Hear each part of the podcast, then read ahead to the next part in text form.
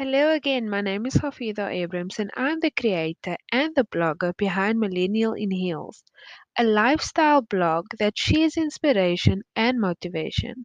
I'm also the author of the book Two Years Before 30. You have done it, I have done it, we all have done it. We, are, we have a fear of failure, we have a fear of rejection. Why do we do this?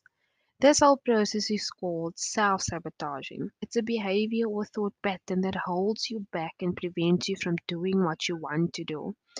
So, why would we self sabotage? We often have a feeling of shame and guilt for achieving something good. We also like to cling onto things that are familiar and we prefer to stay in old habits and environments. How do we self sabotage? We do it by avoiding important things. We do it by procrastinating.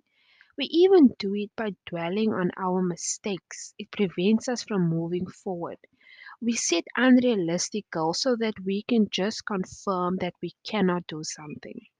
Sometimes we even experience a situation where somebody else is trying to prevent us from doing something that we want to do. But what if that person is you?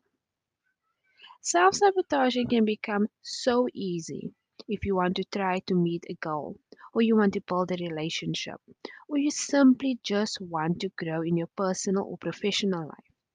Now, self sabotaging is not a one size fits all situation, but understanding the roots to your self sabotaging is really important and to take the responsibility upon yourself to plan, to motivate, and to adopt a mindset that will help you overcome that challenge. We can do this in three kind of easy ways.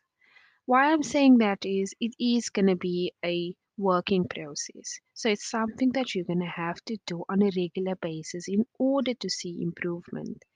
So, improving your self image is one of the most important ones. So, this is how you think about yourself, how you speak about yourself, how you view yourself, and also to identify the root of why you don't think you deserve to be successful. You need to take time to reflect. You also need to find a positive voice in which you speak to yourself, in which you speak about yourself, and you need to do positive affirmations on a regular basis. Number two, you need to recognize your self sabotaging habits.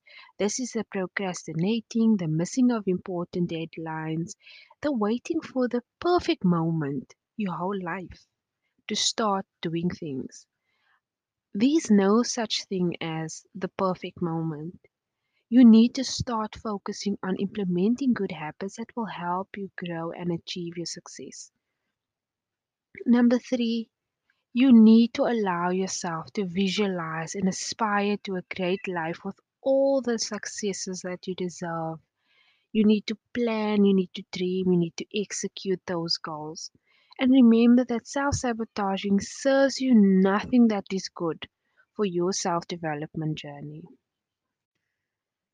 If you have been listening to the podcast for a while now, you know that I love quotes and I love being inspired by people.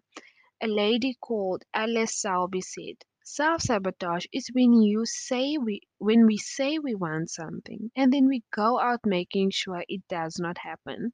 What an amazing way of putting self-sabotaging, especially because half of us don't even know that we're doing it.